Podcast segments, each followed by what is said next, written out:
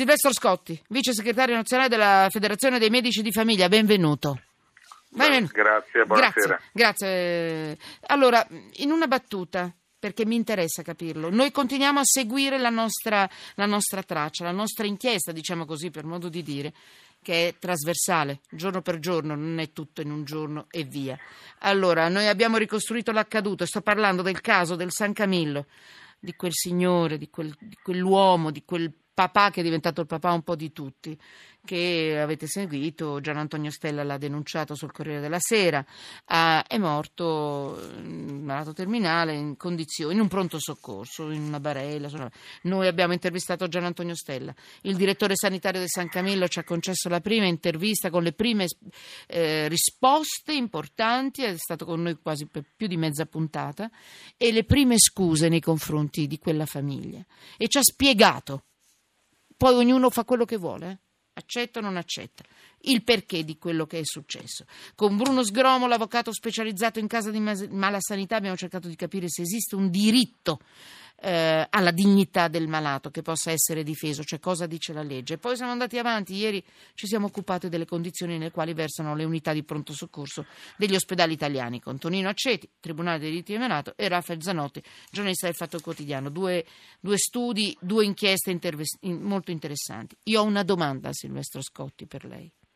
Lei è, è, è quello che rappresenta i nostri medici di famiglia, quelli che forse amiamo di più il nostro medico di famiglia, cosa dice il, la, il vostro regolamento, le vostre leggi, è tenuto a seguirci in ospedale, al pronto soccorso, quando ci succede qualcosa al di fuori eh, delle cure quotidiane del nostro medico di famiglia?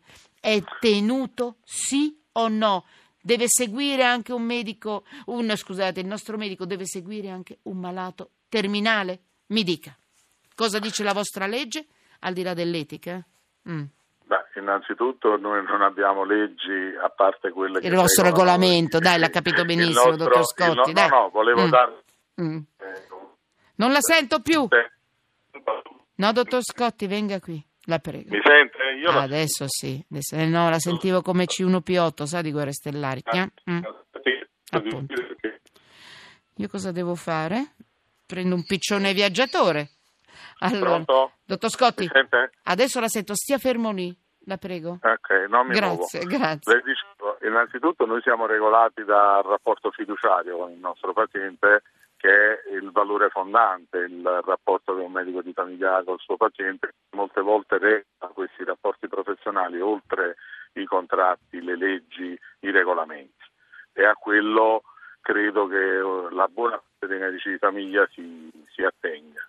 Il nostro contratto nell'ambito dei compiti individuali definisce appunto questo modello di presa in carico. È chiaro che il caso accaduto entra in un sistema carente sul piano del processo organizzativo e informativo. Abbiamo le leggi, abbiamo eh, la necessità di determinare sul territorio un'organizzazione diffusa perché un paziente terminale che ha quelle caratteristiche è un soggetto che rientra in un'assistenza complessa.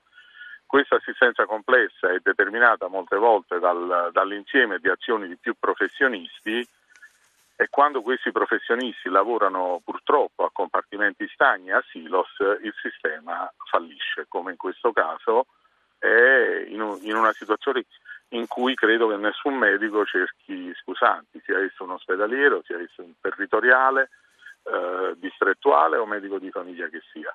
Eh, è chiaro che il difetto iniziale è quello informativo, cioè questo paziente nel momento in cui è stato riaffidato al territorio sul piano del, eh, del processo di cura oncologica di un terminale sarebbe dovuto essere avviato immediatamente e preso in carico da questi sistemi. Uh, in questo ci può essere sicuramente una carente informazione del medico di famiglia, che, del suo medico di famiglia rispetto ai servizi che eh, poteva utilizzare per attivare sistemi domiciliari, Vabbè. residenziali mm, e mm. quant'altro.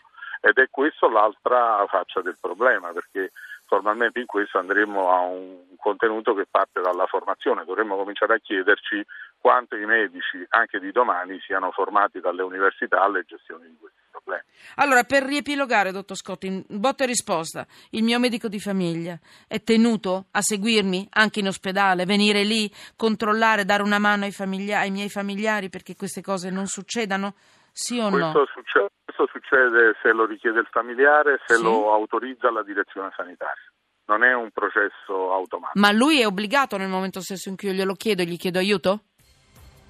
Lui Eh. sostanzialmente lo O può deve rifiutarsi? governare nell'orga- Lui lo deve governare Vabbè. nell'organizzazione del suo lavoro, mi permetta. Sì, è chiaro vabbè. che se io ho Eh. se io ho questo tipo di eh, valorizzazioni, ma non credo che in questo caso l'intervento del medico di famiglia in ospedale cambiasse molto le cose. Questo lo Il dice problema lei perché è un di medico e poi paziente- chiudo. Mm. Questo- il, il problema in questo caso, Chiudi. secondo il mio parere, Mm. organizzare eh, doveva essere il medico eh, a valutare un'eventuale carenza organizzativa bene, e indirizzare quel un'altra- rispetto alla ricerca. Lei non se ne rende conto, ma voi medici di famiglia siete importantissimi per noi. Importantissimi. No, guardi, me ne- me ne rendo perfettamente Siete vitale, siete come l'aria per noi. Stateci vicino anche in quelle situazioni. Do la linea, grazie dottor Scotti.